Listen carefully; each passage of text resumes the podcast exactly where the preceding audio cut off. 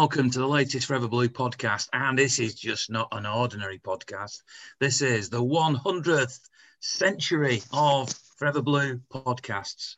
And uh, as ever, we're sponsored by Charles Louis Group, which is uh, very much appreciated. Without them, there might not be a podcast. So Thanks very much to them. They're an advisory business, advise on development finance, mortgage advice, and estate agency. They started out life as a simple mortgage company offering buy to let first time buyers and moving home mortgages. Charles Louis now provides support for the whole property transaction. Uh, that's the process, including an independent estate agents, an expert commercial team, and a renowned mortgage team. Thanks very much to them. Uh, Dave is the man who runs that company. He has been invited to join us if he wants to on this particular podcast. So we might hear from him a little bit later on, but we've got a bit of a cast of thousands tonight. Uh, we've got several members of the Forever Blue team and hopefully one or two other surprise guests as the, the podcast goes along. Um, so I'm going to start by uh, obviously just highlighting what the stories of the week have been, which have been Pep Guardiola signing a two-year contract to uh, an extension to his contract, which makes me wonder, um, well, more than wonder really, whether Lionel Messi will be arriving at the club very soon.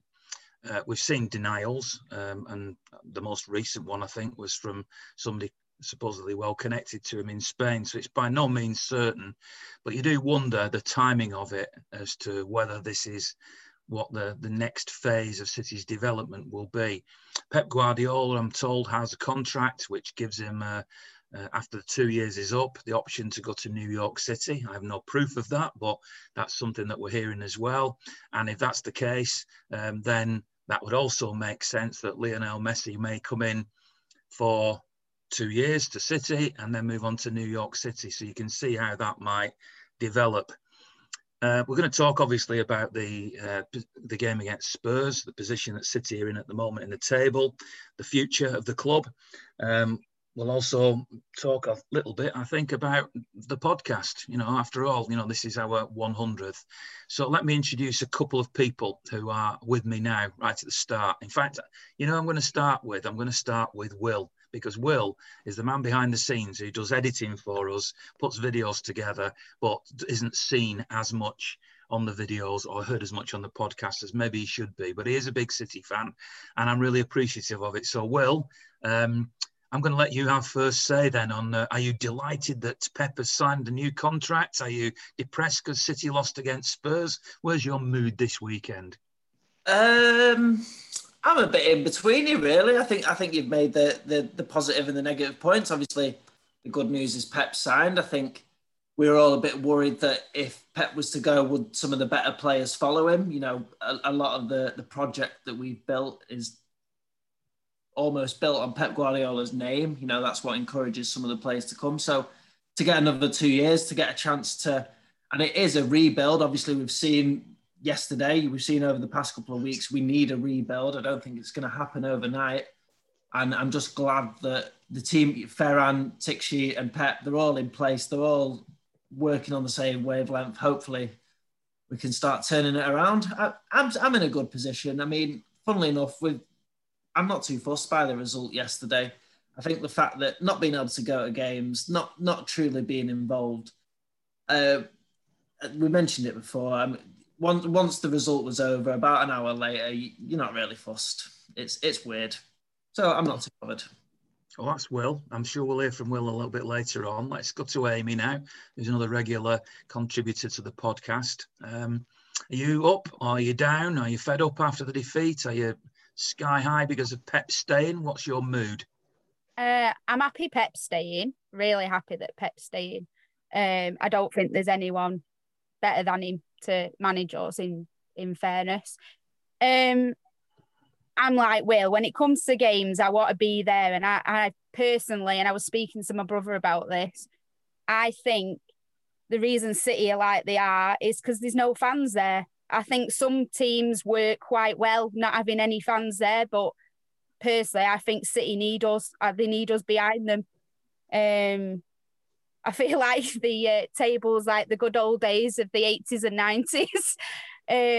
um, you know, it's a bit nostalgia, I suppose. But yeah, I was upset about the score, obviously. But I think when it got towards the end, I was like, right, I'm going watching Strictly now because I've had enough. Um, so yeah, I just, you know, I did get, I did get upset about it, but Tottenham used to be our bogey team back in the day. So sometimes you have to, you know, you have to take the rough with the smooth. And I just hope in the coming weeks we get for, you know, we get in the top half of the table and up near the top. But you can't, you can't win, you know, you can't win the league at the beginning. You can only win the league at the end. So this, you know, as they say, it's a marathon, not a sprint. So um, let's hope that later on, get Christmas out of the way where the, all the games are together. When you know you normally see what's going on after Christmas, and let's hope by by May we're we're at the top. Bit of optimism then. We've not heard from from Tony for ages. Tony you might remember was the sponsor of the podcast at one stage, or his company was. Um, he's still a friend of ours. He's still very welcome to come on to the, the podcast, of course, from Hot Click Marketing. Um, one of the reasons we've not heard from Tony for a while is because he's become a father. So congratulations on that, Tony. Um, does that mean you're distracted from the football, or are you still watching it, or are, are you are you fed up? Are you positive? Where do, where do you stand emotionally? Um, emotionally tired. I'm definitely distracted. um, but um, I think it's weird in terms of football at the moment for me, um, for a few reasons. But the main one really is the loss yesterday. Whilst I was upset about the loss, I wasn't devastated. Didn't ruin my weekend. It didn't kind of make me, you know, gutted and ruin the night in that sense. Within an hour, I was back to normal. Whereas previously, come pre-COVID, I was, you know, um, it would pretty much take out my weekend. Buzzing with Pep signing a new deal, I think that's a, a major win for the company, uh, for the uh, club. Um, I think for me, I'm really happy that uh, he's signed. I know there was a few saying, well, he's not done last season, this season, etc. But I think um, he's been the big draw. You know, we look at um, Torres and how well he seems to be doing. One of the main draws for him was Pep. Um, not too keen on the Messi rumours, but I'm sure we'll get into that one. Um, later on, but I think I'm one of the uh, few that isn't too keen on Messi. Um, but as for the game yesterday, I just think that it was typical Mourinho. Um, you know, part of the bus, go for the counter. He did it at United, and you know he's done it at teams beforehand. We should have anticipated that. Um, but we've continued where we left off last season, as far as I'm concerned, this year, where you know we can have 100 shots on goal, and the other team just gets one shot, one goal whereas it takes us, you know, 100, 200 shots before we can even get one in. Um, how do you fix that? Out and out strikers for me. Obviously, the the comment that Amy made about it might not suit City playing in a empty stadium. I actually thought, believe it or not, that it might suit City more playing in this environment. But uh, for me, it's got to be good news that Pep is uh, committing longer term. But I've seen a lot of negativity. Let's bring Andy in next, another regular contributor to the podcast. Um, thanks very much for for being a regular contributor to the podcast. Um, do you do you share the the wild optimism sort of thing that, that, that most people seem to be sharing, or do you wonder because some of the negativity I've seen on social media, um, you know, about him Pep's lack of variety of of his tactics, etc. Um, you know, and you know, I mean, some people are going, is it good news that he's signing um, a new contract? I think the bulk of City fans say it is, but, but a few are not. What, where do you stand on it, Andy? Uh, well, first of all, congratulations to you for this uh, achievement of getting to the century. You're the one who's been uh, throughout steering this, and uh, it's a pleasure to participate. Um, on the Guardiola front, I wish he was signing uh, a deal together with Mikel Arteta. That's the first thing I would say. I'm not quite sure that we've got the same uh, backup, uh, proven backup yet, as well as, of course, he's got to do something he's never done before, and that's rebuild the spine of what was probably the greatest spine the Premier League has ever seen. A team that in two years conceded 30 points. You know, I think we've got to get realistic about what what's what's needed. I think already we've heard that there's some realism in the group about the rebuilding that's needed and the patience we've got to have and the strange circumstances and how that's affecting everybody fans, players, um, and, and, everybody connected with the club. So I'm I'm optimistic about it. Of course, Messi within that is a key factor. Clearly, Barcelona being 11th can drag us up from being 13th. So that would be great um, if uh, if Lionel could make a difference. Uh, and I think it's clear that we need to get that third third piece of the triangle, and that's Sergio extending, because without a doubt we miss him. Uh, we miss Silva, we miss Kompany, and we miss Fernandinho, and the spine of the team's just not the same.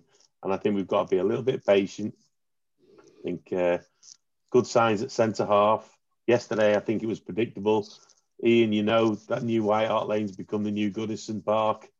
It's a killer stadium. We just seem to struggle in there. So I'm not going to get too disheartened about it. It's what we're about. We'll be good. Guardiola will bring us up again. So on the whole, uh, optimistic. We've not heard on our podcast from Matty for a while. Uh, Matty was uh, part of City Matters uh, committee. I don't know if, if, he's still on that, but I know things have changed a little bit. Um, but you're very welcome um, to talk to us again, Matty. And we don't know how you've been coping through lockdown, etc. But you've heard what everybody's said about uh, the two subjects that we're starting off with, which is Pep Guardiola's new contract and the Spurs game. What would you like to add?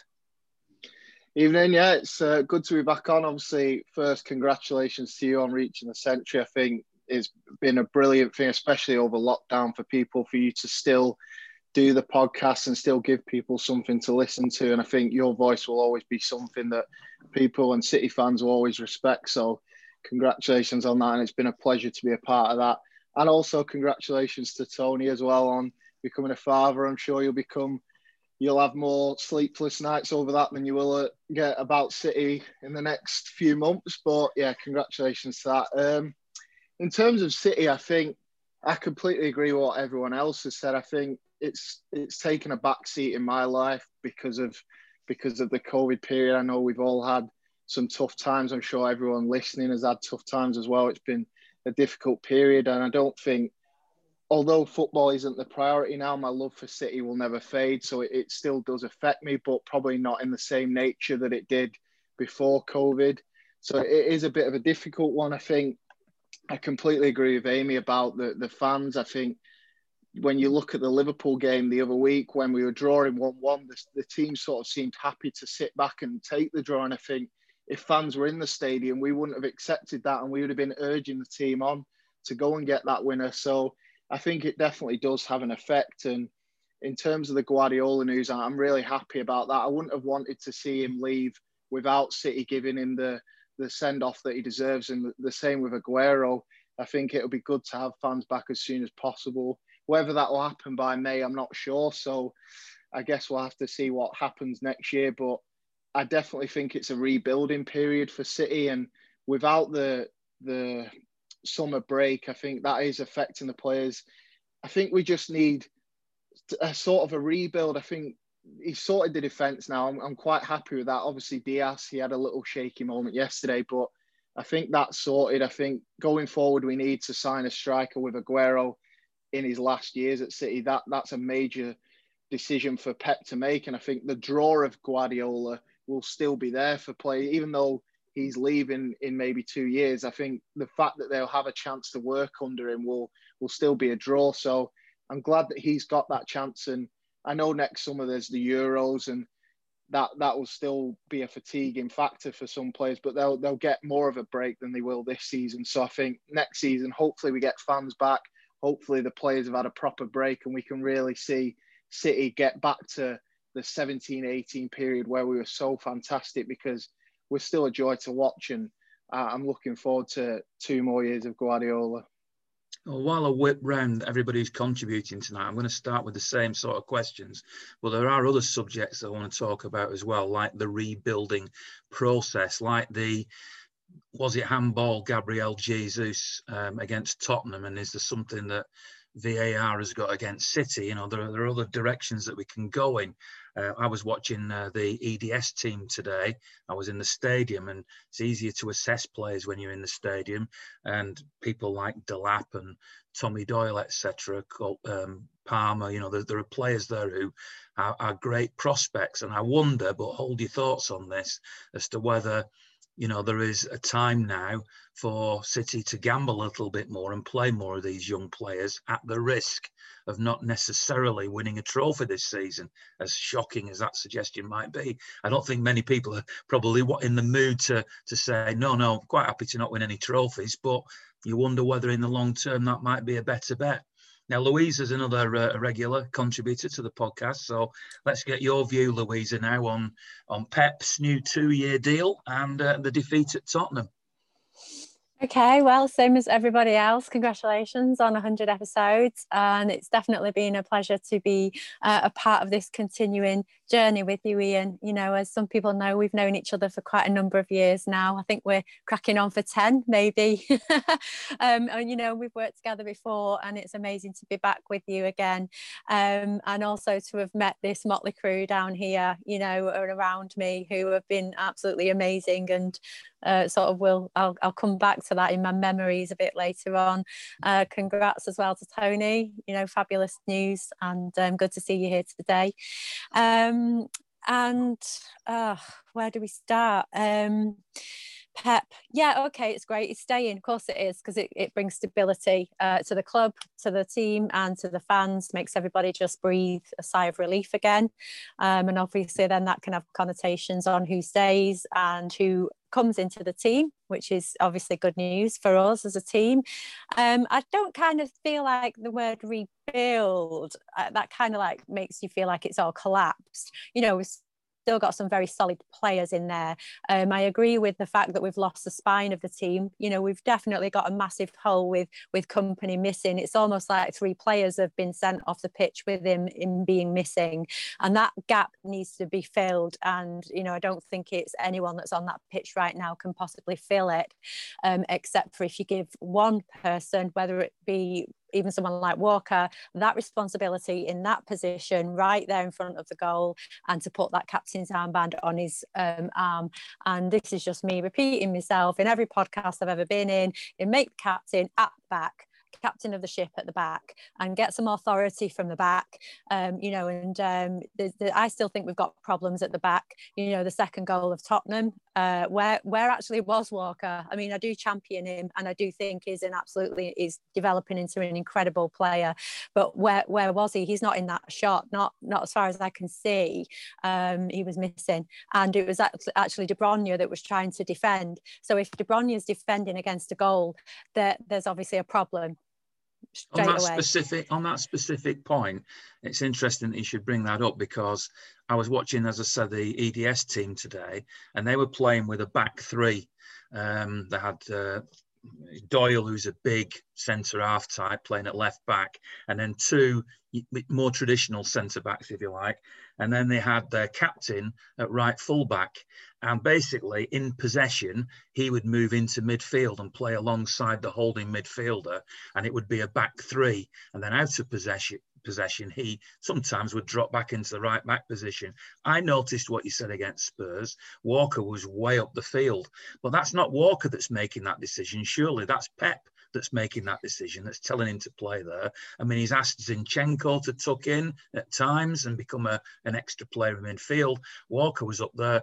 Um, the obvious thing to do is look at Walker and say, what was he doing up there? But the secondary question surely is, Pep, why are you sending Walker up there? Because he hasn't just gone wandering up there on his own, has he? No, no, I agree. Um, I think against some teams that's absolutely feasible, and that's why they sit down, you know, days before each individual team and play each individual team at, at one time. Um, and I think that he Walker's absolutely amazing at doing that. He's almost scored a few times, um, and he he's definitely assisted. But against Spurs, absolutely not. You know, I mean, I know we're all sitting here thinking that we're football managers and that we're not, and Pep's certainly a heck of a lot more successful than us lot. But put together. But I just think against teams like Spurs, as, as one of the others mentioned, uh, that that just didn't sit right. None of that sat right, and the, the starting um, lineup didn't sit right with me anyway.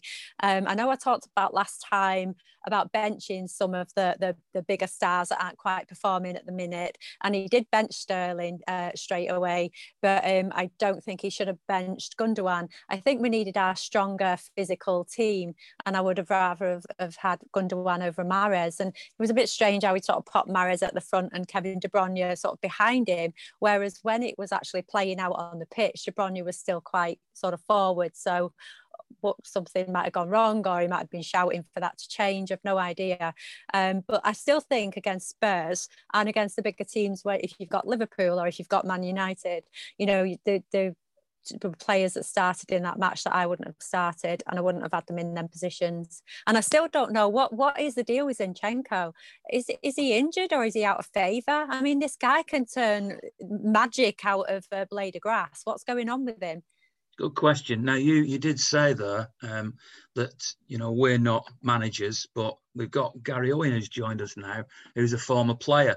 He might not be a manager, but I think he talks more from a footballing perspective than any of us can do because this guy's played the game, he's wore the shirt, he's walked the walk.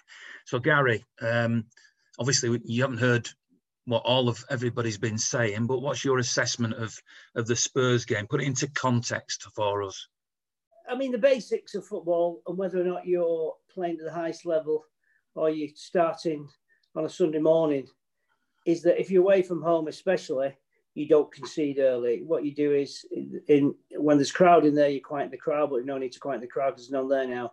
But you take the steam out of having home advantage, and really, it shouldn't make much difference now because there's no crowd to affect it. But we we started off okay, and with the first attack, and, and they didn't have many attacks actually, but the first attack they scored. Again, Ederson is caught in no man's land. And this has happened so many times. I can think of Liverpool, I can think I can think of many other occasions where he's come out and been left in no man's land. And he came out and he had no need to come out when that ball was. First of all, uh Dias and, uh, and Laporte got caught both looking to what Kane was going to do and both got got sucked into towards Kane. Cancelo is looking out wide because you think the ball might go out wide, and they play it between the central defender and Cancelo, and that Son gets in. And one thing he can do is he can score goals. That Son. For me, his first touch, even when he hit it, was on the edge of the box or outside the box. So what Ederson was doing out that far, I've no idea. When it was still not a threat on goal as such, really, because Cancelo could have easily got back, maybe, I don't know, but he'd have had to get a shot away. But he made he made his mind up for some because as soon as he came out and he was in no man's land, so he did he couldn't narrow the angle, and in the end, like it happened so many times, he went through the goalkeeper's legs. Uh, I think Ederson a little bit at fault for that, as were as were the defence. The caught was caught flat-footed. So you start off with the worst possible uh, scenario where you go goal behind against a team in a ground that we find it difficult to score at. We've not done, I think, in three occasions uh, Champions League, league game last season. I was there last season when we got done 2 0. We play them off the park, but we have nothing to show for it. And and again, the second half, I don't know what happened at half time because normally Pep is somebody to stir them up, but they seemed to get worse in the second half. And, and the writing was on the wall. We was we get to a certain stage where we're 30 yards from goals and we're playing around and playing around and playing around. Nobody gets a shot away. And we're trying to thread a needle. I was trying to find a needle in a haystack, and you can't do it because there's so many bodies. Mourinho part of the bus. No two ways about it. He always does against us, but he gets the results. And again, he got the results. And 2 0 flattered Tottenham, but I don't think we played with any tempo from start to finish. We had the worst possible start. And, uh, you know, I think when we've got so many talented players out on that pitch and we seem to run out of ideas, that is a frightening, a frightening part. Listen, we can argue the point uh, that, you know, maybe we could have had a goal uh, when Jesus played it back for Laporte, tweeted him. But if I would have been, if it had been against us, I would have said that was handball. So I was going to say, Kevin De Bruyne afterwards was interviewed, and he, he, he gave this answer where he said the rules keep changing, and he was talking about the upper part of the shoulder. Yeah. You you played the game, and he yeah. and he and other players say, why is it this not ex players who are making this decision? You're an ex player. Was that yeah. handball? Do you think he controlled it with his arm? No, he didn't control his his, his arm, but his arm, the top of his arm helped for the ball to fall his feet, or, without doubt, it helped fall his feet. The ruling sh- should be is on a short sleeve shirt, if it hits anything on the top part of your arm, if it hits there, it's not handball, and that's where it hit him. But as De Bruyne said, the rules keep changing. So if it hits him there, and there was no intention to put his arm out, he was close into his body anyway, but it certainly hit his arm. There's no two ways about it. Uh, so by the laws of the game that it is at this moment in time, whether we think it's right or wrong, you'd have been disappointed if that would have been given, uh, if, if you'd not got it, if you was a Tottenham fan, or it had been the other way around uh, for us. So I understand why, why he gave it, uh, because it did hit his arm. But my understanding was if it's the top arm, half of your arm, it's not a, it's not a penalty. But if it hits the, from the shirt sleeve downwards, if it's short sleeve downwards, then it is handball. So here we are again. We're 24 hours later, and you, me, Kevin De Bruyne, nobody seems to know what is the right rule and what's not the rule. Uh, rule. But for me, yesterday was a, a must-win game for us. It was a must-win game, even though we're early in the season. Why? Because uh, you know we're something like eight points behind. I think Chelsea, who who are at the top of the league, I think we are at the moment. Um, oh, Tottenham's at the top of the league. I know we've got a game in hand, but we can't afford to give that many points away because this league, as I've said before, is going to be more difficult this season than it's ever been. Nobody's going to run away with this league, that's a certainty. Uh, so, but we can't afford to give teams who are good teams that are above us so many points start and expect to win the league. So we've got we've got to get our uh, our house in order, and we're going to start picking up points and not throwing away points, which we did at Tottenham. I assume you want Pep to stay, and I'm delighted that he's staying. Absolutely. So, so does he need to rebuild? Is that the wrong expression? And do you think well, Messi's coming as a result of this decision? No, I think that we just need to, with the talented players that, that we've got in, in our squad and team. And when he named the team today, and I just heard the, the young lady before saying about, oh, you know, where's Zinchenko would have played him and this and this that and the other. I looked to the team, and we can all now whether you play the game or you didn't play the game doesn't make any difference. You, well, we've all got eyes, we've all we, we all watch City, and we all know, or we all think we know, which is the best way they can play. When I saw the team, I was not disappointed with the team. I was I was far from disappointed. I understand why Aguero didn't play because he's only just coming back. Um, he's had no pre-season. He's had the injury, uh, and and the Raheem Sterling situation was is that if he would have been fit, the England doctor would have at least kept him there to, to be playing or, or got some of the games. So he he decided he wasn't fit really to play or to take a chance with, and the City Club doctor did. Now, Mourinho makes himself look an idiot like most times when he opens his mouth, but he did again because he, he said the thing, well, you know, it's what Manchester City have done. They're just flaunting with the rules and they don't do. And that's why Pep, Pep got the need a little bit with him to say, well, you know, is all of a sudden that Mourinho's a doctor now, is he? So he knows better than the England doctor and our own doctors. Well, if, if that's it, good on him. But Raheem didn't start. And the reason why he didn't start, because we've got games coming thick and fast. And if he's not 100% fit, whether it's Raheem Sterling or whoever it is, Aguero or whoever, if you're not 100% fit, that's why you have a squad. You've got to, you can't risk players. And as I said, when I saw the team, there was nothing wrong with that team on paper that I felt would have, have got the results. I, I, no way did I think that we would have got beat by Tottenham. I knew it'd be a hard game because we find it always hard there uh, because we've not scored and we're, we're there that new stadium and we've not we've not won there or picked too many points there. But we've got to we've we've got to come up with something, or Pep has to, where when we get to the last third, I know they sit 11 men behind the ball, but you know, all the top teams come up against that, all top teams, and we've come up against it, and we're not able to break it down now. We've got to find a way of unlocking those those defenses. Otherwise, we're going to see all season what we saw a bit last season and start of this season where teams are taking points off us when they've no divine right to take points off us. Because if it was a boxing match, it would have been stopped with the amount of shots we had, the amount of possession we had. But the final thing and the most important thing is what the scoreline is, and that's the one that we didn't have best at. So we need to uh, we need to rectify it sooner rather than later if we've got any intentions of winning trophies again this season. Well, Gary Owen, thanks very much for joining us My on our pleasure, special 100th. Uh, Yes, we'll get you on a exactly. full That's why I called podcast soon. Say that again. That's why- That's why I called in. in. It's your 100th podcast. I was reading all about it. thought the least I can do is to come and, and congratulate you. And it's a great show you put on and, and keep it going uh, for a long time to come. I'm delighted for you, mate.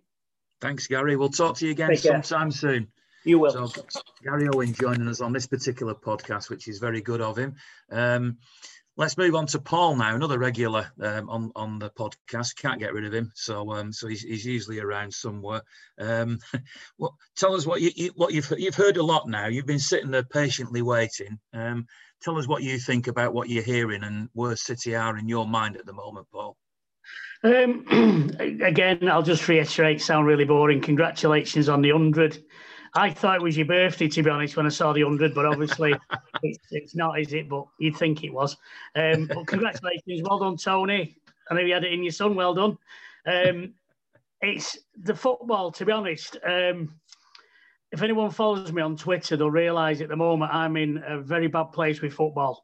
Um, it's not necessarily City. It's not. I'm not a plastic. I'm not a glory hunter.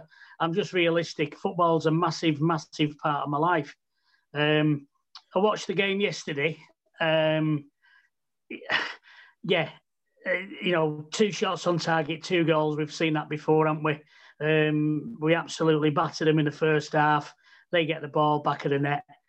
For me, it wasn't a penalty, but having said that, in the eyes of the law as it is at the moment, it was a penalty because it hit his shoulder, uh, the top half of his arm, and that's deemed as not uh, handball. So the referee, it wasn't VAR as such, it was the referee that got it wrong. He, he gave a penalty, he overruled himself because I don't even think he knew what the rule was. Because he was pointing, when he ran away, he's pointing to his top of his arm, saying it was uh, top of the arm. So that means it's a penalty then in that case. I watched the game after um, the them lot from Salford were on, um, and I've never seen such um, a lackluster, boring performance. VAR cocking everything up, penalties given, not given. Uh, the game was so boring. I, I nearly dozed off. It was only because I was at my mates. I was socially distancing, obviously, um, that I, I got to see it. Um, but it was an absolute shambles, and I sat there. My mate's a big United fan. Um, and he, we, the pair of us sat there, having watched both matches. Um, we just weren't interested in the match. We were more listening to what the ladies were buying for, for Christmas presents and things like that. It was, it was, it was absolutely a dour sort of three or four hours of my life that I won't get back. And that's how I feel about football at the moment. I'm just England apparently played this week. I, did they? Don't know that's how I feel. It's, it's shocking. I know, um, but that's I'm sorry, but that's that's how I feel. To be honest, the great thing about doing this podcast with such a variety of people of different age groups, different genders, different backgrounds is that you get a fair reflection, I think anyway, of how fans are feeling. And I don't think you're the only one who's feeling that way at all, Paul. I think there are there are a lot of people. I mean, I saw somebody yesterday on social media, regular home and away, not the first time I've read this, um, saying that during this year, not only have they noticed a lot more money in the pocket, but they've had a lot more time with the family. Uh, they've started to do new regimes of fitness and um, you know not drinking, you know things like that. And that once football returns as it used to do, which we hope it will in 2021, that maybe they'll pick the matches rather than go back regularly. Uh, now, whether that is what happens when the reality of matches being available again um, happens, I have no idea. I don't know whether uh, people are just saying this at the moment because they're down, because I understand feeling down. I feel down myself, uh, frustrated that I can't get to, to City's first team matches. But maybe, you know, six months from now, a year from now, um, having thought, do I walk away from all this? You sort of go, it's back. And then suddenly it's as if there was no COVID. Um, I, I, don't know. Um, let, us uh, let's get to Harlan now. I'm sure Harlan, who's been listening to this, who's who's like last week, by the way, if you missed it, you must listen to this. Um, Harlan and Will, because they knew the hundredth podcast was coming up, um, asked me um, to do a sort of a special one, and Harlan became uh, interviewer, and I became interviewee, and counted down my top ten City games in reverse order. So um, Harlan was was the man listening that last week rather than talking. But I'm much more used to him just having opinions. So come on, Harlan, what's your opinion on all that uh, you've been listening to? And you know, where are you in terms of um, Pep signing a new contract and City's defeat at Spurs? Hi everyone, um, Ian. 2017, August 2017, he started the vlog for the first ever time, and I'll never forget. I come out the stadium. I saw you. I know you're Ian Cheeseman. I says, "Hi, Ian," like that, and you didn't even say hello back. You just put this phone in my face and said, "Go on, tell us what you think." Um, and it was one of them. Harlan, I didn't mean to be rude. no, no, no, no. In a, in, in a good sense, obviously, you were just, "Oh, hiya, mate." Like, tell us what you think. And it was one of them where since since that moment in time, we've we've just been on this journey of Forever Blue, and it's been fantastic. And I've met everybody here through through the podcast. I know you were deciding on whether you were going to do a podcast or not, and we were keeping it under under wraps for quite a long while, and then you eventually said we're going to do it in January, um, January 2019, and and we started at the Holiday Inn, and some great memories of that as well, which we'll probably talk about later on, of turning up at the Holiday Inn in that special room we all had, uh, where we used to get free brews and whatnot, which was absolutely buzzing. The Sounds very naughty, that Harlan. In it, it's good in it. But um, yeah, no, it's been one hell of a journey in. I can't wait for it to continue. I can't believe we're at 100 already. Um, it, has been great. But in terms of Pep, um, yeah, I'm buzzing. He signed a new contract. We obviously had an inkling that this was going to be happening about two months ago, I think, but um, it's finally confirmed now by the club. I'm, I'm happy he's staying. Um, if you weren't happy that Pep was staying, I think it's one of them where you you know you kind of need to look at why not. Um, in terms of the football we're playing at the moment, going back to what you said a couple of weeks ago, I think it's become a bit predictable now, and I understand why people may think it's may think it's boring because we are we have been found out a bit, and there are teams sitting back and, and trying to stop us playing. That is their sole objective, not to get the three points, to stop us playing, and then in that sense they'll get the three points by doing that or or nick a point. But to say that we wouldn't want Pep to be the manager um, and bring us the football eventually again, which I think will come back that we've been so used to over the last couple of years, will be a daft thing to say. Um, would I be open to change in a couple of years' time if, for example, this next two years doesn't go the way we're all hoping it to? Well, yeah, because change is good sometimes. Um, but buzzing, he signed his contract. Going back to yesterday, um, just a few things from my perspective. I think Louisa's well entitled to say what she said about Walker being advanced for that second goal. But I think the problem for me has been a problem that arose right at the start of last season, and that is that we didn't replace or didn't didn't bring in Fernandinho's heir to this squad. We brought in somebody that was supposed to be the new Busquets and is nothing like what Sergio Busquets has been. If I've been watching Sergio Busquets for the last 10 years and I've got him completely wrong, then I'll hold my hands up and say, I've got it completely wrong. But Sergio Busquets can tackle, he's physical, he's a yellow card waiting to happen, he's aggressive, he throws his you know legs in when, when the teams are on counter attacks and he's a very good footballer. Rodri is a very nice footballer, very elegant, very lovely, but for me, he's a luxury player for when things are going well and when you're two or three goals up in a game. He's not Fernandinho. That yesterday for me was a turnover of possession in a terrible area from the team. Rodri for me was behind the pace, totally off the pace. Kane's been allowed to run 25 yards. This reminds me of deja vu from weeks ago. 25 yards he ran, like Maddison ran 25 yards against Leicester. Hang on, um, I've not heard of this deja vu. Is he a Spanish player? Uh, well, he's not. He's not. He's not. He's not Spanish deja vu, but he's uh, he's a different kind of one, yeah, I think. But yeah, he's just one of them where you know he's he's got the ball, Kane. He's got no right to run 25 yards with that ball and play Lo Celso in. And Rodri's literally cantering behind him. If that's full pace, then Jesus Christ, he's supposed to be 23, isn't he? Um, and there's no commitment there to make a challenge. There's no there's no breaking up of the play. There's no desire. There's no protection for Dias and Laporte. There's no there's no energy in there for me. Fernandinho, even at 34, plays like he's 20. He takes him out there and he wins the ball and probably leaves a bit on him. it's just for me. I think the big problem here is that yes, Walker's committed himself forward, and Lo Celso by rights is his man, and De Bruyne is tracking back, which Louisa highlighted correctly. But Rodri was the problem in that move there because Kane was his man. Kane was playing as a false nine. Therefore, if Rodri's the sole man sitting as a holding midfielder, Kane becomes his man. He didn't man mark him. He didn't stop any counter attacks all game. Every time Spurs got the ball in midfield, we were wide open, and both goals came from that. And for me, we've not replaced Fernandinho. We've not found his heir, and we're not good in transition either. When we get the ball, there's no energy to get us forward. There's no there's, there's not many forward passes. We're not energetic enough. And for me, I had a chat with a guy on Twitter last night, and that's the reason why we don't affect these teams that sit back and cause you know there's a lot of problems with a low block because we don't attack quick enough. So if we win the ball back in possession, so turnover, transition, win the ball back. Rodri gets the ball going forward as quick as he possibly can, and he's positive and forward thinking and energetic, or he wins the ball himself and gets us going forward. We'll get in behind these teams a bit earlier, a bit quicker with more tempo, and we'll score more goals. We weren't this slow in midfield in 17 18. We weren't this slow in midfield in 18 19. The midfield, the engine room, we've not got an engine in there with Fernandinho being out of action. And until he returns or when he is fit, he has to return to that midfield. And I know that Andy's probably one of the people in here that will agree with me more than anyone about that. Sound like a broken record, to be honest.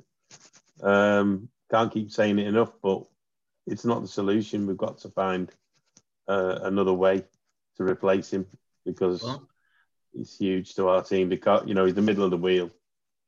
I'm going to come on to David Silva in a bit more detail in a moment, but um, Adam was was on the podcast a couple of weeks ago with uh, Gary Owen, who made an appearance a few moments ago, just before Adam joined us, and um, and and Adam was sort of vilified really by Gary when he was quite negative. But I think looking back now, um, Adam, you know, um, a draw against United and a defeat against Tottenham, you seem to have been vindicated. Is is that the way that you look at it, or have you got a different viewpoint? Um, I don't know. I'd, I'd hate to say that I, because my issue was really with the Rodri and Gundogan double pivot. So when I saw the starting lineup yesterday, I was really buzzing about it because I thought we've got Bernardo in there. And that sort of harks back to the 17 18 of having one holding midfielder and a player like a David Silva and De Bruyne who, who can go forward and with pace if they need to. Gundogan's a bit slow for me in that transitioner. And I felt like bringing Bernardo in was really going to give us that pace. And that was my point when we were talking with Gary Owen. I, I felt like we'd, we'd changed our system to shore up the midfield too much. And by doing that, we lost our attacking threat, really. But then yesterday, things didn't change. Things I expected things to change because of that midfield change, but they, they didn't. We looked poor yesterday. We looked slow going forward, and perhaps it is due to the fact that Rodri just isn't good enough in the midfield. But but surely the, the problem should lie further forward if we're talking about the, the pace at which we attack. You know, Fernandinho was never break breaking through the lines and, and, running. Yeah, he was making he might have been making those passes into the into the types of um, the Gundogans or or the De Bruynes. But it's about the movement that we the lack of movement that we've got at the minute in the midfield and the wide areas. The inverted wingers uh, aren't helping. Yes. We need players to be pushing out wide and staying out wide and really stretching the play. We allowed Tottenham to keep it really compact yesterday, I felt. And there's just been there was there was no threat, and it's become like I said, like I said to Gary Owen, the, the point still stands. It's become boring to watch us sometimes, um, and it's partly because teams have learned how to play against us, and that's to not play against us. It's just to sit back. But you know, it's as high professional footballers, elite professionals that they are, they've got to find ways to get through it, and we're just not doing it at the moment. And it's really boring to watch, and it, it, it's awful to say now because uh, I'm not one of the most negative fans, but I came across it on that pod, but I'm, I'm really not. And I, I just feel like we are pretty boring at the moment. And it, it felt like a chore to watch us again yesterday. And it's a shame. I'm looking at a screen here, and obviously you'll be aware because of the situation with COVID at the moment that we're not all together. Um, I'm sure you can tell that when you listen to the podcast. We do this on Zoom, so I'm looking at a gallery um, of, of, of faces and I'm going to take a risk now because uh, you could all end up talking across each other.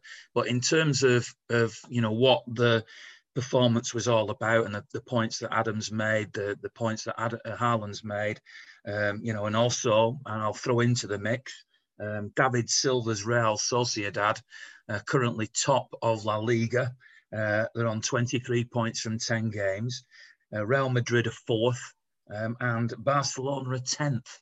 Uh, now, I don't know whether we read into that that David Silva is the difference and that he's a genius, and that's the reason why City are not doing as well, or whether we just read that maybe COVID's had a difference, or maybe just that the two big clubs in Spain are not as good as they once were. I don't know what we read into it. Um, I tend to think, my own opinion, is that um, David Silva, Vincent Kompany, Fernandinho, Leroy Sane have all been huge, huge losses. I think Joe Hart at his very best is better than Ederson. Um, Ederson might be great with his feet, but very rarely do you make him. I'm not saying he never does it, but very rarely, really, do you make, see him make game-changing saves. Saves. Can you imagine if?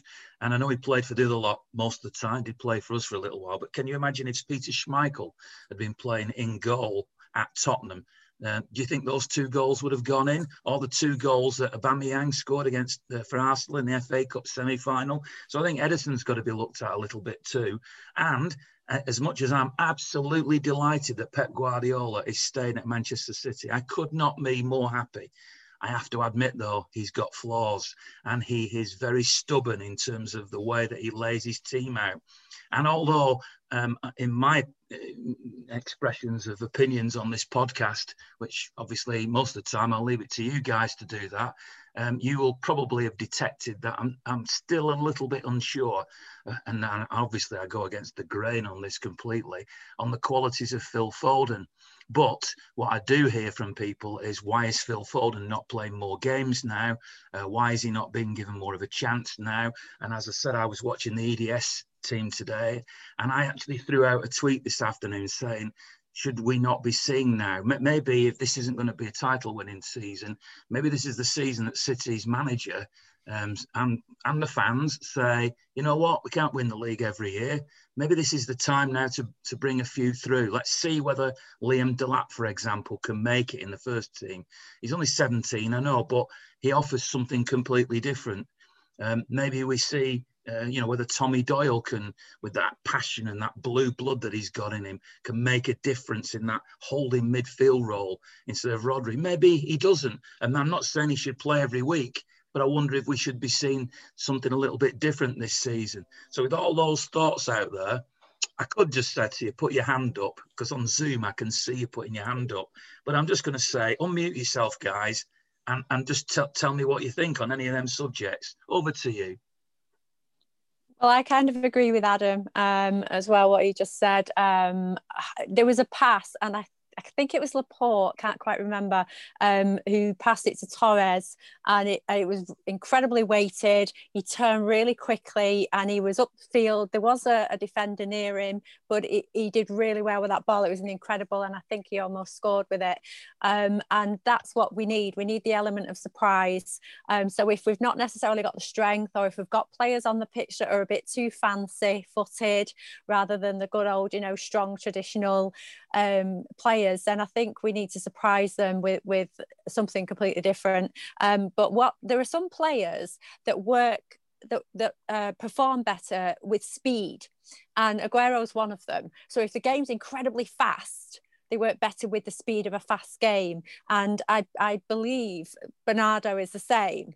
Um, and because we seem to be slowing these matches right down, these games right down, and just passing and plodding, and how many passes can you get till you get up into the, you know, their half? Um, uh, to me, it's like you're taking the momentum away. You're taking that that speed from the way some players can just turn on that sixpence, and and even Sterling, you know, he works better at speed as well.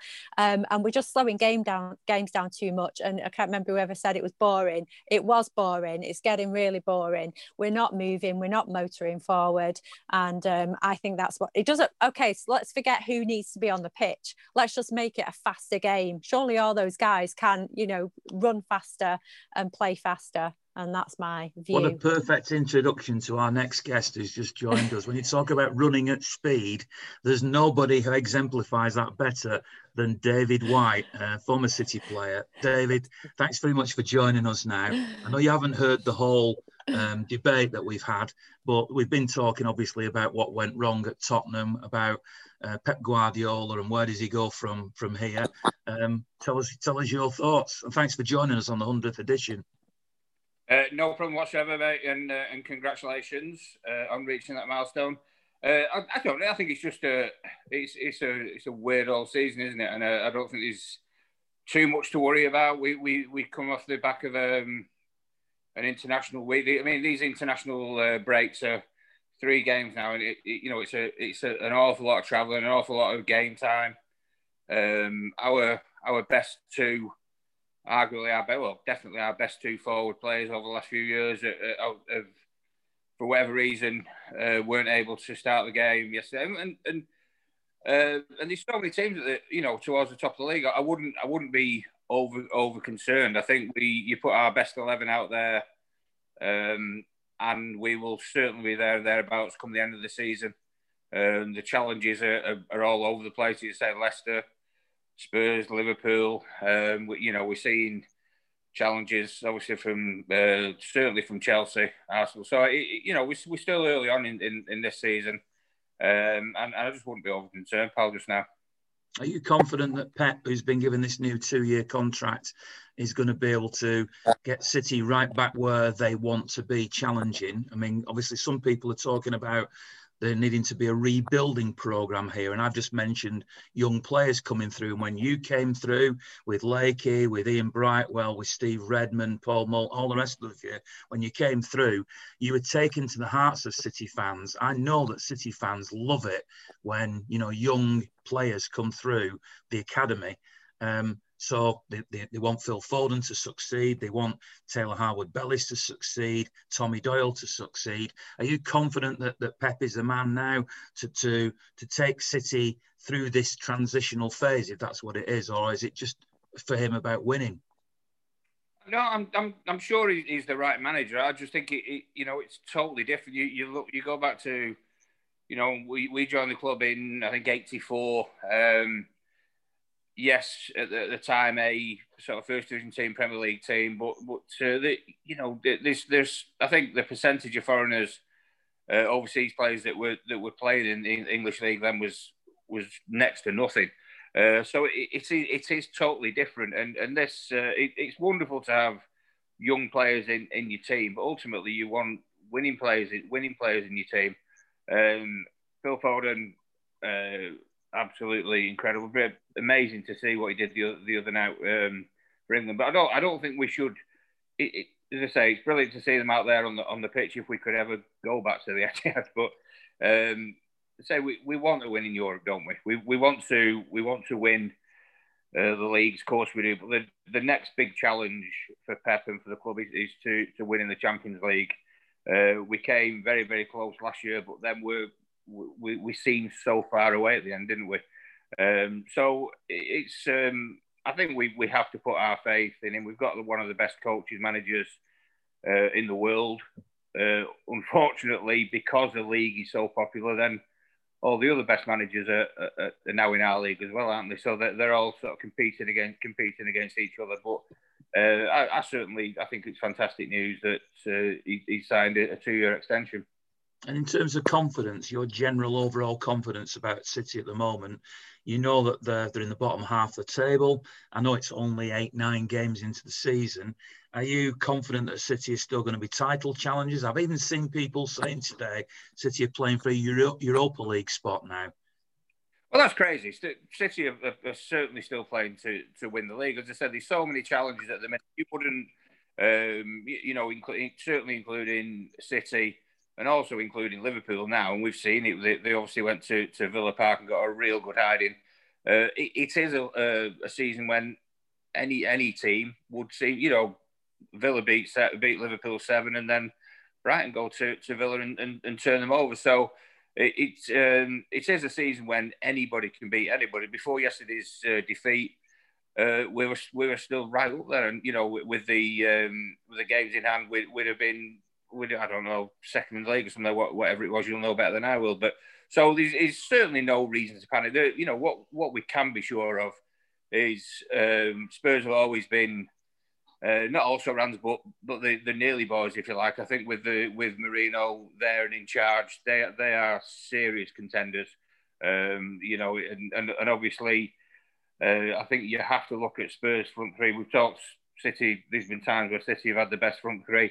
Um, there's obviously Liverpool over the last couple of years, but you, you've got to look at uh, Spurs' front three. And certainly, if, if Bale gets played, that that is going to be scary, and he's got them organised in behind. I, I really think they are contenders this year. And Chelsea, who you know, that's maybe the disappointing thing that Chelsea.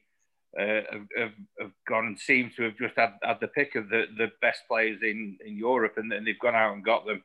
Uh, they're serious contenders too. But, you know, this just means that you know, I don't think we're going to see this dominance that we saw where City and Liverpool were, were winning uh, every single game they were playing and, and, and, absolutely romping away with it. I think it's gonna it's gonna stay very very tight. Um, we are going to lose games. I think the t- the team that wins the league is is probably going to lose a lot of games. They, they generally say if you you know you can maybe only lose four games. You know, if you if you're serious contenders, uh, I think you could probably get away with losing seven or eight this season. Uh, and as long as we we we stay as contenders, um, maybe come January we do a bit of good business, and I think there is good business. Uh, there is business we we need to do. There's still areas I, I, I think we we need to improve. I, I, still think we're we probably are. If you want to call them Galacticos, I think we we had a few. Um, and maybe you know we we've you look at the team yesterday and you I was watching that questioning how many we had left in that 11 yesterday. Uh, and, and, yet we've got defensive players now who who can become though you know those really good players. We, we obviously had Vinny for a long time. Um, so the, there's you know there's real good promise at the back there. But other than that you look at um, you know, KDB, and and you're looking around thinking where where are the other superstars? But I'm sure they'll be there if we can maybe attract one or two in um, in January. Well, absolutely, we, we can still challenge the league. We can still win the league. I think you know I'd go as far as say I think we will. I think we will win the league. I think it being being so open. Um, I think we've uh, what we have got the club is people who, who've been there and done it before. Um, but you know, I, would uh, I'd certainly take Champions League at the end of the season, um, if we needed to, to, to not win the league, I'd be be more than happy with that. Love your optimism, David. Um, thanks very much for spending five or six minutes with us. Let's get you on a full podcast in a couple of weeks to come. But thanks very much for your time tonight, David. No problem, pal. Look after yourself. David White joining us then um, on the, the podcast. Now, uh, obviously, the time is ticking on very rapidly here. So, what I am going to do now is I'm going to whiz around because I know Tony's got to go in a second. Matty's going to go. So, rather than do it on the who dives in and shouts the loudest, I'm going to say to Tony, if you've listened to the debate tonight now, um, what, what do you take from it all? Um, mixed bag, really. I agree with Adam mainly with regards to the inverted wingers. For me, I don't think they are working. I think we did best, um, especially in that kind of 17 18 season uh, when we had the out and out wingers, especially with uh, Sane there. Um, slightly disagree with you with regards to Ederson. I think he has made mistakes, but at the same time, I don't think the ball should have got that far. I think it should have been broken down before it even got towards the keeper. I think there was a lot more mistakes further up the field than uh, before the goal itself. Um, yes, he was culpable for some of the goals that we've seen over this season and a bit of last season, but I do think, especially in the Champions League, we've seen him do some outstanding saves and has, you know, kept us in and won us games on his own. So, um, disagree slightly on that point. Um, but with regards to the rebuild, looking at the squad, I think we're two players short of being rebuilt. Um, if we look at the players that we've lost, then you know we've mentioned everyone's mentioned Fernandinho. Um, I think yeah, a holding midfielder there. Um, and then an Aguero replacement, if there is one, um, I don't think I think he's one of a kind and one in a generation talent in that sense for me. So whether you can fire like for like, I don't know. Um, but realistically, where else do we need to rebuild? We've got um, some good wingers. I know uh, Mahrez divides opinion, Gundogan uh, in midfield divides opinion, but overall, I think we've got a decent squad there that should be doing better than we are doing. Um, on your point with regards to Real Sociedad, yeah, Silva's a god, so all, all credit to him. Um, but I also think that it's COVID again, not to lay the blame on COVID, but we're seeing, you know, the greed of football coming up uh, to bubble now. International, excuse me, international games were they really needed at that point? Um, with such a short pre-season, are we just tiring players out? And realistically, it hinders the top teams who have more players flying around the world and playing more games. So I think there's a lot of burnout going to be happening uh, with the players. I think that feeds back in thinking to Harlan's point earlier about that energy in the midfield. Um, you know, there is a lot of tiredness in there. Yes, they get paid a lot of money, but when you're flying around and you're playing so many games in such a short period of time, tiredness is going to kick in. Tony, thanks very much for being part of the podcast, and we'll talk to you again. Talking about tiredness, I'm, I'm, sure I can see the bags under your eyes on Zoom, so uh, keep feeding that baby. that's Tony, who's been a, a regular contributor um, all the way through, and, and obviously a, a, sponsor as well. Very, very much uh, valued part of our squad, uh, as is Matty, who I know hasn't been on quite as often recently, but still a very valued member of the Forever Blue team. Uh, Matty, how would you like to sum everything up? Your, your last contribution to this podcast. Yeah, I think I, I, agree with most of the points that have been made. I think Tony's right. In fact, if the rebuild isn't a whole overhaul of the team. It's just a couple of players, but I think it's more of a rebuild of system. I think sometimes we've become too predictable in the way that we play and with the inverted wingers. I, I, don't really understand why. I know it's easy to say in hindsight, but Mahrez and Bernardo are both in pretty shabby form, I'd say, this season. And Foden's been brilliant. I mean, he came on for England and he was fantastic. Why is he not starting? If he's the alleged David Silva replacement, give him some game time. I think he, he's the one that I want to see more often than not. And do you know, think he can play in that position though that David Silva played? Now, now that we've seen him play in the first team, he tends to play more. Um, you know, in an attack, almost in an attacking role, like, you know, he's sniffing out goals rather than that little feed that David Silva mm. did.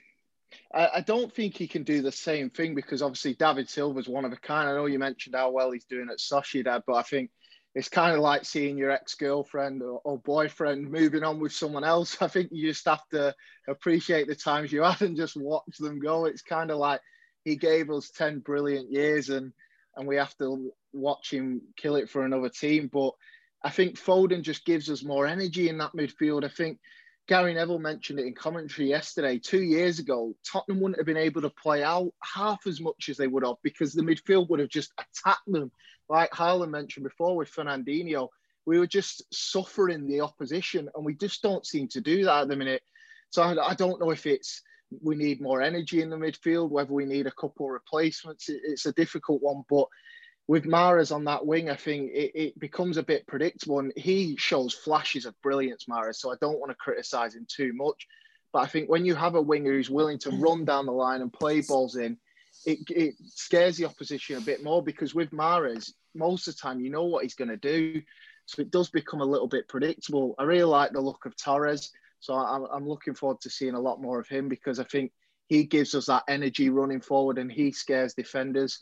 So I don't think it is a complete overhaul of the team, but I think Pep does overthink it sometimes. And we've got to accept that maybe he's struggling a little bit too. I think the energy levels from the team are a bit low, but Pep struggled himself. I know he lost his mother during COVID, and it's been a tough time for him as well. So I think we have to sort of give him a bit of respect for the achievements he's earned and give him time to, to rebuild the team because I don't think it's as as drastic as we all believe, but I think there are definitely elements that need to be need to be sorted, and maybe this is a season where we do rebuild. I completely agree with you about bringing talent through. Delap, Jesus, and Aguero both out injured. Why is he not getting a chance? He started in the Carabao Cup and he was brilliant and scored a goal. So I don't know why he doesn't get more of a chance, but maybe with the the big wages that the superstars are on, there's pressure to play them. I, I don't know if that's something that affects Pep's decisions, but I definitely want to see a few more come through before Pep leaves because it'd be a disappointment if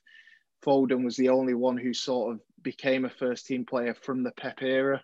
But um, yeah, I'm not too pessimistic. I think it's just one of them things that I'm I'm just sort of football's taking a back seat a bit at the minute. I still love City and I'll still watch it. And but yeah, it's been a it's been a pleasure to be a part of the podcast. I'm sorry I've not been around for a while, but congratulations again on 100 shows. It's been brilliant getting to know you all as well. And I hope that one day we can all be together in person and chat some more about the good times of City and, and get back to why we love football so much. So thank you for having me.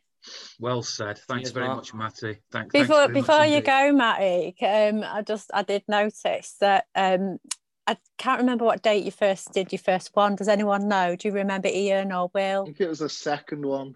I, I don't Uh, think it was the first. I think it was the second No, I remember like January. the the the day. Oh, January, because my first pod was 11th of Feb.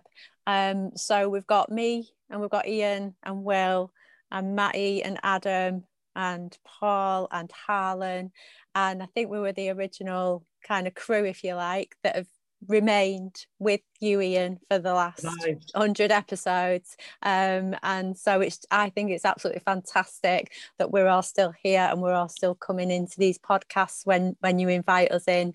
And of course, it's uh, wonderful to see someone like Amy join us as well.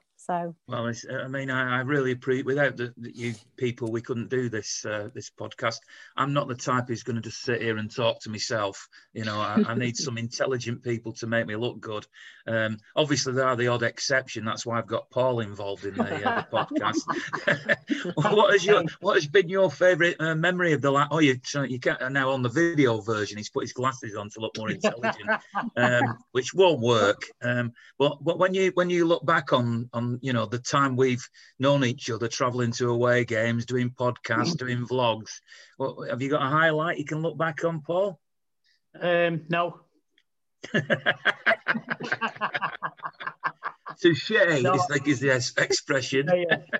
Well, mate, it's been um, it's been a massive roller coaster. I think we we first met a few years ago. I mean, we- we've met years and years ago, but um, when we first met on these European trips, and you started doing these podcasts, and I, I used to go with you when you were doing the um, the one down at XS Manchester as well. Um, I met I've met some amazing people through knowing you. Um, not that you're not amazing. That sounded wrong, but you know, I've met I've met some really really great people. Obviously, these people on this podcast uh, are fantastic, great friends, uh, dead supportive, um, and other people I've met through you. Some of my legends, you know, like the other week was on um, David Phillips was on, um, and it was just like I'm sat here thinking, God, I'm on with David Phillips. It's like, you know, he was like one of my heroes back in the day, and you know, David White's been on, and I've just met some amazing people through yourself and being on this podcast. So, no, they've all they've all been good, mate. I enjoy every single one of them, and I, I you know, I look forward to being on it. And when you know, you, you when you send the squad list round to us um, on our WhatsApp group, and your name's not on it, you're gutted. You're thinking like, oh God, I hope somebody drops out. or, or I was on it. I've been on it for two weeks. I won't be on it this week because somebody drops out, and it's it's great. I, I just love it. It's, it's great people. Do Yes, you mate. do, do you hope people's cars break down then? All the time, mate. Yeah. All the time, yeah, yeah. Keeps me, keeps me, uh, keeps some money in the bank to go on my European trips. You know, you said that you, you're delighted because you got the chance to meet all these people. I'm just wondering whether Adam uh, might have a different view here and might think, you know, oh, come on, you know, and there's that Gary Owen on, and all he does is slag me off. Because that's sort of know- been your standout moment of the podcast, hasn't it? Yeah, it's certainly been the most eventful uh, podcast that I've been on. I'm glad I wasn't in the same room as him at the time because I think he might have hit me if uh, if you were in the same room as him. Um, yeah, it was certainly an interesting one. Uh, I, my my highlight, I would say, the most probably the the other most interesting one for a different reason was the one time when you'd forgot your keys into the uh, Tameside Radio uh, studio. So me, so me, Harlan, Paul, and you had to sit in your car and record it. And I remember after about an hour, the car got quite steamy, and it looked like we were out dogging. So that, so that was definitely a highlight for me. It's something I, I didn't, I couldn't imagine myself doing when I was listening to you uh, commentate when I was when I was a young lad at, on, on Radio Manchester. Definitely not in, in your steamed car when I was a, a 21 year old lad. The irony is that, I, of course, I've met you all, and, and and you've all become good friends, except for one person, uh, Amy, who's um, you know joined us during lockdown, during during this COVID times. Uh, I mean, unless I've accidentally bumped into you, but I would imagine I'd remember you if I'd met you. But here you are, you are you're our virtual friend, our virtual Forever Blue podcast member. I can't wait to to actually say hello to you in person. What's it like doing it from afar? Uh, I just want to say thank you so much for welcoming me. It's um, I'm going to get out choked up now. Um, oh. no, it's been it's been really good, and uh, I just want to thank you all for letting me be part of it because um, City means a lot to me, and I'm I'm glad that I've uh, you know met virtual friends, and I hope one day we can all see each other and give each other a hug and uh, if you like hugs, that is. I'm a huggy person. So. I'm a huggy person. um, but yeah, no, I don't. um, but yeah, no, I, I um, no, thank you, thank you for letting me be part of it, and um, you know, I, I can't wait to carry on the journey with you all. I don't know if I should admit this to you. The others will know this, but um, before COVID came along, we used to have at least one, if not two, get-togethers um, where we would sit around and uh, Tony, who obviously from Ocklick Marketing, would, would as the sponsor, sort mm-hmm. us out with a lovely meal somewhere. You missed out on all that. No, you, got it. I mean, Will Will is the other person who, who is very quietly in the background, but you've been there right from the start. I mean, we bumped in a bit like Harlan uh, mentioned, the you know being on the vlog early on. That's how you got involved. That you, I literally went up to you. You contributed to the vlog. You told me a little bit about yourself that you were interested in in editing and and stuff like that. And and now you've without you, um, things would be a lot more difficult for me. So I have to thank you, Will, not you thank me. I thank you. well, I, always remember when, when I first sort of initiated contact with you and, and you sort of said, yeah, come along. You said, right, uh, you'll have to meet me in uh, the ho- the Premier Inn in um, up, up in And I, I, said to my friends, I'm going to go meet Ian Cheeseman in a hotel. they, weren't, they weren't too convinced. I trusted you. But there you go. You know, you you when we finish now, you'll tidy it all up, put it, post it up onto uh, onto SoundCloud, which is where the main hosting is of the podcast, and um, you know, make it all sound good. Basically, well, that's that's what we think you do. I, mean, I try. I try. Ian, I uh, I actually think that a lot of City fans will remember Will before he changed his name to Will when he was called Rolando. He used to play for us up front, didn't he? Uh, we signed him from Reggina, I think, back in there. That's Rolando Bianchi. Um, if anybody's trying to imagine who he's talking about.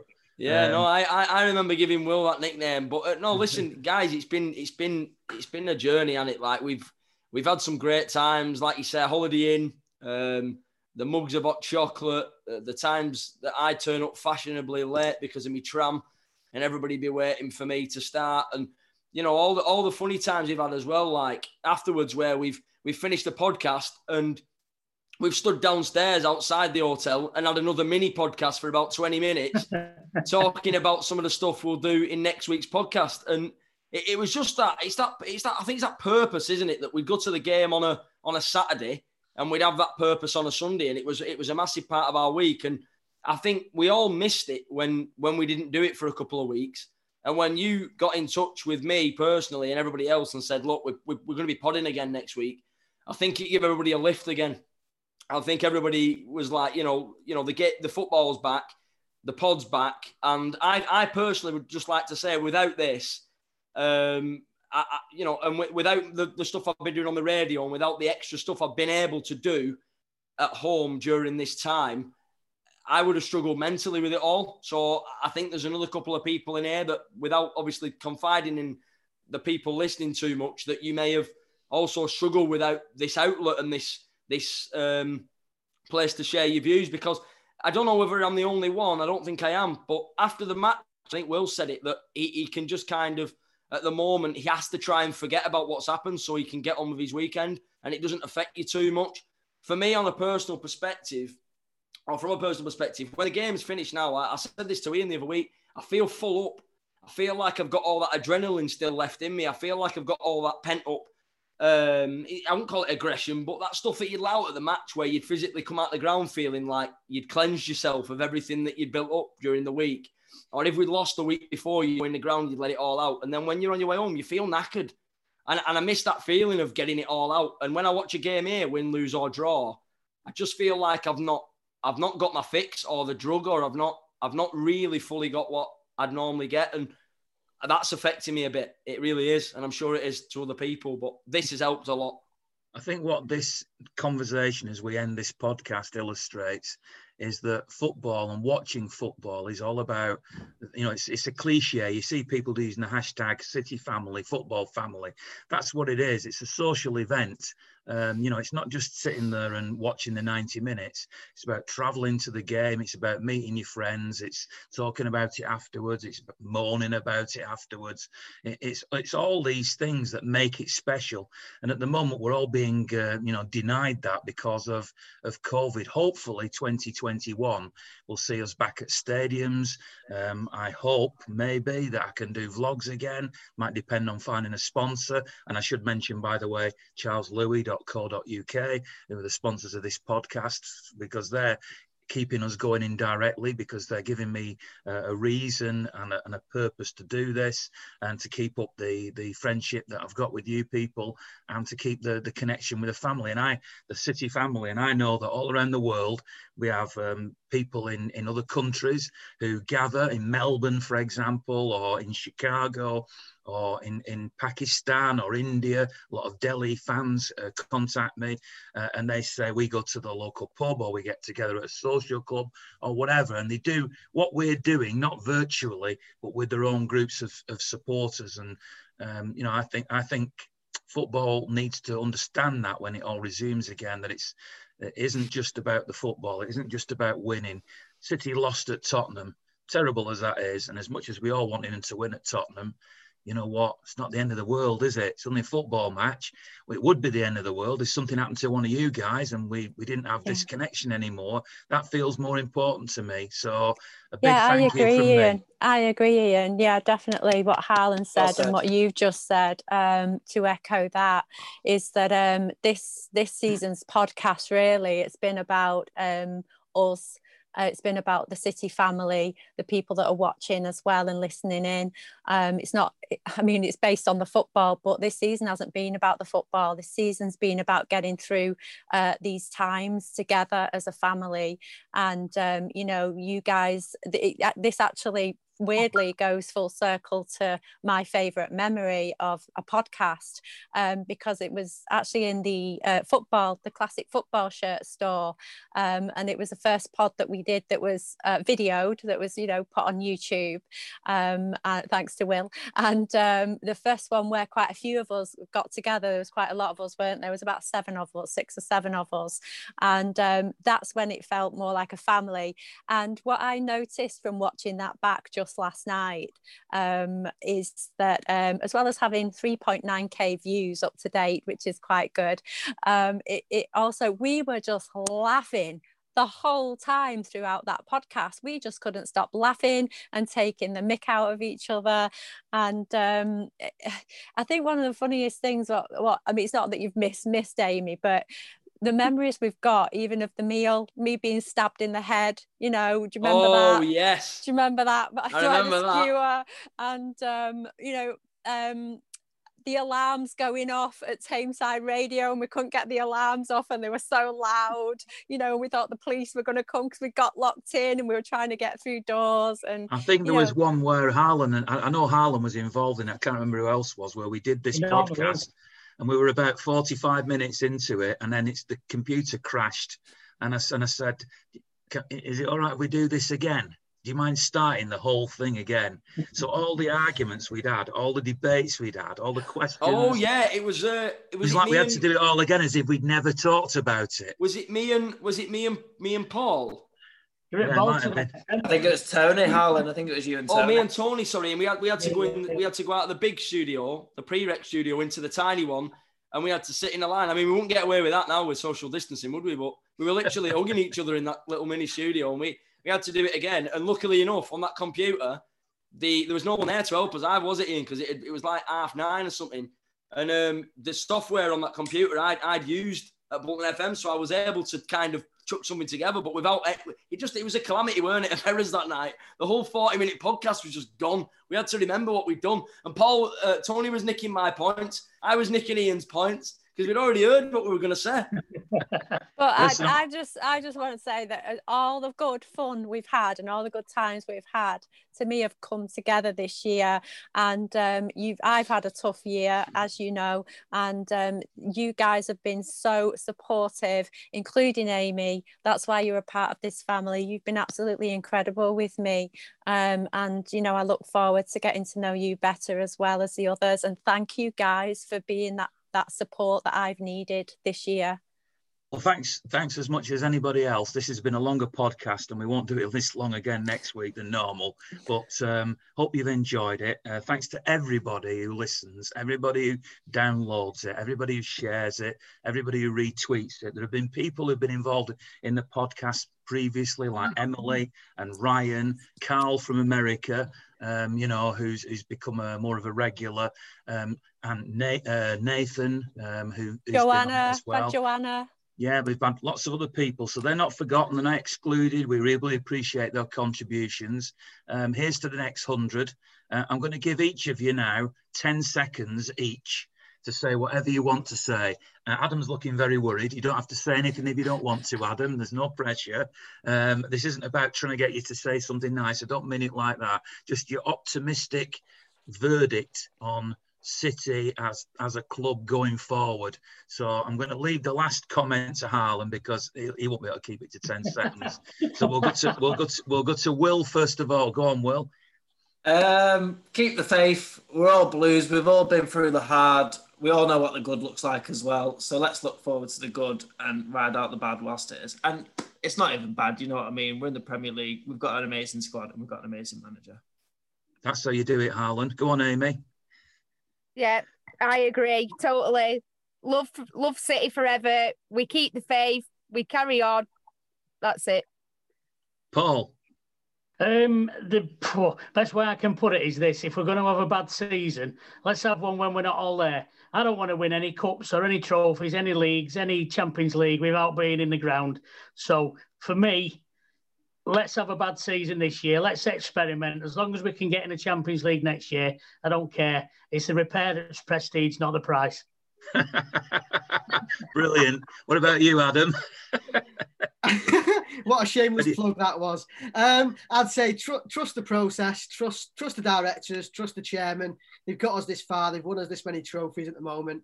Really glad Pep signed a, a, an extra deal. Let's look forward to the next two years and uh, look forward to plenty more trophies and happy times together. Over to you then, Louisa. Well, you know, if you do actually look at the table and look at how the other teams are performing, uh, we can definitely make top five easily this season. Um, but even if we don't, you know, so what? As everyone's echo everyone else, uh, we're City, we come back. But I want to just sort of say something that unfortunately Mourinho said last night, but I agree with him 100%. Um, and that's that uh, you, we're not fighting for the championship, we're actually fighting to win every match individually. Thank you, Louisa. So that's it for this podcast. Thanks very much to Charles Louis, um. Of course, are our sponsors. We'll do it all again uh, next week. Uh, isn't it great to be a blue? Oh, hang on a minute. Forgot to mention Harlan. Didn't we forget to let let mention, uh, Harlan have a say? Sorry, I nearly forgot you then, Harlan. Has Amy said a bit, Ian? Yeah. Right, no worries. Um, I just want to say, remain optimistic the tide will turn this season. Um, we, we, like Adam said, trust the process. Uh, if we correct what we what we know is obviously wrong, I think we'll be all right. And uh, well, I'm going to be a bit cheeky here, Ian, and said, you know what? Whether we win, lose, or draw, it's always great to be a blue. See you next time.